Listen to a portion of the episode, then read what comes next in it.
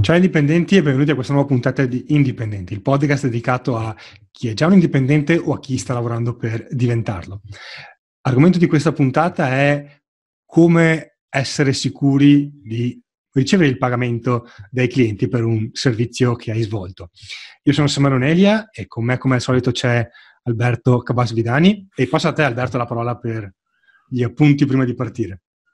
Allora, intanto ciao, benvenuti a tutti. E prima di partire vi ricordo che eh, tra poco, tra pochi giorni, eh, rispetto alla data di pubblicazione di questo episodio, ci vedremo a eh, Verona. Saremo, sarà l'11 gennaio alle 16 e saremo a eh, Verona per incontrare eh, una, man- una, manciata di eh, affezionati in cui avremo una, sarà una manciata perché abbiamo posto un limite di, di sole 20 persone, mi pare, eh, per eh, questo incontro in cui andremo a rispondere alle domande eh, eh, dei partecipanti su business online, su business esistenti e futuri e eh, poi ci sarà chiaramente il tempo per confrontarsi, per fare networking e alla fine magari mangeremo anche qualcosa insieme con chi, con chi vorrà fermarsi e trovate il link per questo meetup nel, nelle note. Se non riuscite, eh, ne eh, abbiamo in programma un altro a Bologna, il primo di eh, febbraio,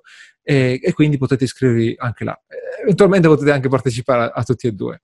E l'altra cosa è vi invito a, a, iscrivervi alla nostra eh, newsletter dalla homepage, da italiani.com, trovate il pulsantone scarica il manuale, lì vi iscrivete alla newsletter, ricevete la nostra guida che vi aiuta a eh, comunicare, a trarre l'attenzione eh, dei vostri potenziali clienti, potenziali seguaci, eh, usando eh, delle, delle, tecniche, degli esercizi specifici che sono dentro questo, eh, questo manuale. E poi riceverete così anche la nostra newsletter, in cui ci sono anche, ogni settimana c'è anche un riassunto di, di un libro, eh, diciamo più che riassunto i punti salienti, quelli veramente significativi di un libro eh, che, che, ho letto io eh, precedentemente. Eh, quindi queste due cose, Meetup e eh, newsletter. Eh, trovate appunto i, i link nella, eh, nella, descrizione, nelle note all'episodio. E adesso tornerei al, al problema di, di, oggi. Allora, il, il problema è eh, quello del ho fatto un servizio e adesso devo farmi pagare. Sì. E ehm, nel momento in cui devi farti pagare eh, è capitato, penso, a tutti di dover poi trovarsi a rincorrere il cliente, segnalare che non, che non, ti ha ancora pagato e sperare che finalmente si decida a sì. uh, pagarti. Uh, nel momento in cui allora, f- finché non ti capita, pensi che non succederà magari, però, però, prima o poi capita sempre. Quindi nel momento in cui ti è capitato, la, le, le contromisure nell'immediato c'è poco da fare, devi sperare che il ah, cliente beh. si decida a pagare. Ma per diciamo il futuro... è una cosa che si deve prevenire, non si può curare. Ecco. Esatto. Eh, per prevenire ci sono, diciamo, tre approcci possibili. Uh, il primo è chiedere il pagamento anticipato. Mm-hmm. Esatto. Eh, intero e, eh, e, tutto. Quindi eh, fai presente che lavori solo con questa modalità. Per esempio, se offri un'ora di lezione, di consulenza, ti fai pagare prima, punto. Sì, ma in realtà noi l'abbiamo fatto anche per servizi più grossi. sì, esatto, esatto. Se magari all'inizio ti fa paura come cosa, ma in realtà ho visto che spesso i clienti non, No, Quando lo trovano scritto in maniera trasparente non, non diventa un punto di, di scontro particolare.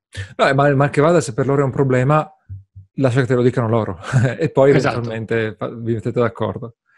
Se non vuoi procedere con il mi faccio pagare tutto e subito, o se il cliente comincia a uh, fare delle rimostranze, ci possono essere due soluzioni, eh, come dire, intermedie. La soluzione intermedia eh, numero uno è mettere delle milestone, quindi mettiamo il classico esempio del facciamo il sito web, quando sì. presenti la, diciamo, il, la prima bozza eh, demo, non so come sì. si chiami, del, del, sito, c'è il primo pagamento, dopo la prima fase di revisione c'è, seconda, c'è la seconda parte del pagamento e non so, l'ultima parte è quando il sito è installato operativo. Certo. E, l'importante lì è definire in anticipo quando saranno fatti questi pagamenti. Diciamo che questo approccio, se, se è un progetto lungo, è un approccio interessante per entrambi perché toglie una parte del rischio anche dal cliente, quindi il cliente non deve magari pagare cifre ingenti su un lavoro che durerà magari un mese o due mesi o X, eh, tutto in un colpo solo e con il dubbio che magari poi non, non arrivi a, a, completamento come l'era aspettato. Eh, e quindi puoi misurare, può misurare lui i tuoi progressi e puoi misurare tu il fatto che lui continui a pagare a mano a mano il lavoro. La terza modalità è quella della conto iniziale. E quindi uh, dici, mi paghi una cosa subito, che può essere una, una, una, quota variabile tra il 30, il 60, il 70%, e mi paghi una quota alla fine, al lavoro completato. E di solito, in realtà, se, se la vuoi vedere negativa, questo ti mette comunque nel rischio di non essere pagato del tutto, perché la, la, la, dire, il saldo finale devi comunque sperare che il cliente certo. decida di eh, completarlo, però quello che, ho vi- quello che ho sempre visto, anche confrontandomi con altri, è che se già c'è una, come dire, un saldo, in, un, un pagamento iniziale, è molto più probabile che poi ci sia il saldo finale. È, è difficile che eh, uno cominci a, non so, scatta qualche meccanismo mentale per cui uno rimane consistente con la scelta iniziale di, sì. di pagarti. Ma poi ehm, c'è un altro eh, suggerimento, se, eh, che, che, si abbina a qualsiasi di queste tecniche, se il progetto è molto lungo, non pochi giorni, ma settimane o mesi, magari se, se tu eh, ti fai sentire solo all'inizio col preventivo e alla fine col risultato, allora eh, eh, se ci potrebbe essere qualche problema, eh, aumenti la probabilità. Invece se dai un aggiornamento eh, ricorrente, appunto che sono aggiornamento settimanale nel caso di un, eh, di un um, progetto che dura diverse settimane, allora tu ricordi al cliente che esisti, eh, fai capire che, che, che, ci tieni a lui anche, eh, perché lo aggiorni no, sui, sui, progressi e allora crei anche un po' quella reciprocità che fa pensare al cliente, ok, questo qui lo, lo tratto un po' meglio degli altri, eh, e lo pago quando mi chiede e non a 180 giorni.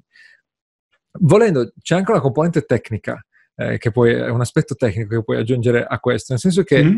se tu per farti pagare chiedi un bonifico, eh, allora prima o poi sei tu che devi andare dal cliente e devi senti, fammi sto bonifico.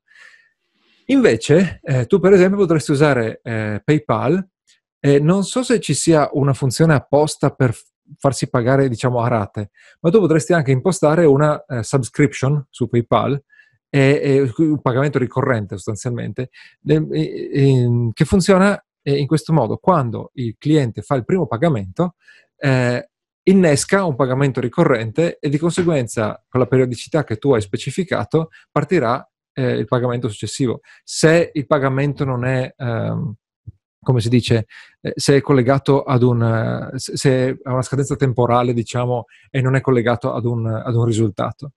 Se no, se invece è collegato al risultato, almeno rendigli la vita facile usando un, so, un software di, di fatturazione eh, online, eh, di quelli buoni, non so, FreshBooks, non mi ricordo se Fattura in Cloud abbia anche questa funzionalità, in cui incorpori il link di pagamento dentro la fattura.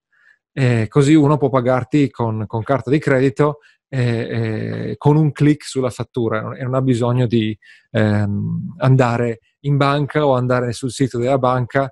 Eh, chiaramente meno, meno, attrito c'è, più è facile che, più è facile sì. che ti paghi.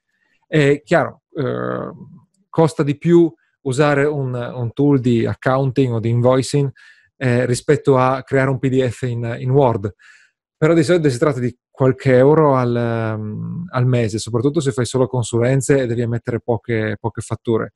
E di solito il vantaggio non è solo nel eh, emettere una fattura con link di pagamento, ci sono molte altre facilitazioni, molti altri aiuti che ti permettono di fare più velocemente e quindi ti conviene una, di solito usare.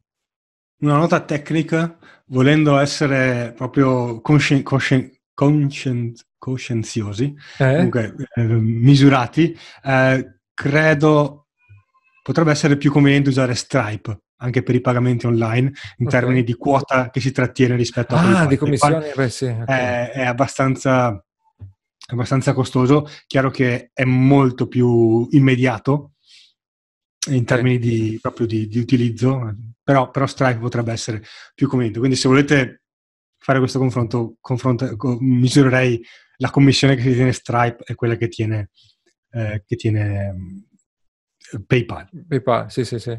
Però non dubbio che ci siano altri, altri, tool apposta per freelancer, visto che l'esercito dei freelancer è sempre più in crescita. Magari sono in sì. inglese, però poi alla fine la fattura la, la, la personalizzi, quindi il cliente vede solo vede, vede qualcosa sì. in italiano, quello non è mai un problema. Bene, che non c'è altro, quindi sì. pagamento intero, pagamento a milestone, quindi a quando raggiungete certe traguardi, oppure a quote, quindi un sal- una quota iniziale e poi il saldo alla fine. Sì. Queste sono le tre opzioni per evitare di dover poi correre dietro al cliente. Se vuoi aggiungerne proprio un'altra, potrebbe essere lavorare attraverso il marketplace. Eh, allora lì è il marketplace okay. che esige il, il pagamento, Upwork, sì. freelancer.com, eh, e ti danno anche tutta la strumentazione, diciamo, per per esempio fissare eh, le, le, pietre miliari del, del lavoro eh, a priori, a priori, proprio c'è l'interfaccina, clicchi e alla fine, prima di partire ancora sei d'accordo e hai fissato tutto dentro eh, una piattaforma esterna che fa un po' anche da garante. C'è anche l'escrow no? in, in, in Upwork, quindi i soldi vengono depositati prima e tu sai che il cliente ha depositato prima di cominciare a lavorare su quel. Sì. Chiaro, lì vuol dire che devi riconoscere una eh, percentuale al marketplace, devi muoverti secondo le, eh, regole del marketplace, quindi insomma eh, non è la stessa cosa che fare una consulenza tradizionale, diciamo. Ecco. Ok, direi che non, non, c'è altro. Prima di salutarci, eh, una raccomandazione, come dire, un promemoria. Eh, l'abbiamo detto all'inizio, l'11 gennaio a Verona, il 1 febbraio a Bologna abbiamo questi Indie Meetup, sono numero chiuso, quindi se avete piacere di incontrare me, Alberto e altri indipendenti, avere un'occasione in cui parlare di business, marketing, crescita personale, iscrivetevi e ci vediamo a Verona, a Bologna o da entrambe le parti se preferite. E l'altra cosa, se eh, vi trovate spesso a, a, ad avere domande, dubbi da indipendente e non eh, essere nel dubbio su dove trovare risposte affidabili, a gennaio eh, eh metteremo pubblico la, la, la, possibilità di accedere a Dojo, la nostra community riservata per indipendenti. Finora era stata su invito, quindi invitavamo noi eh, le persone a iscriversi. Da gennaio eh, apriremo le porte, ma l'iscrizione sarà sempre controllata, quindi dovrete essere eh, iscritti alla lista d'attesa. Sì, controllata nel senso che ogni volta che apriamo facciamo entrare poche persone Giusto. cerchiamo di valutare in maniera da mantenere quell'atmosfera protetta che, che abbiamo creato finora. Quindi se vi interessa approfondire co- come funziona Dojo, cos'è Dojo e iscrivervi alla lista, alla lista d'attesa, andate su italiandi.com slash dojo, trovate sempre il link nelle note. Eh, mi pare che non sia altro, quindi direi che ci salutiamo e ci sentiamo alla prossima puntata. Ciao a tutti! Ciao, ciao!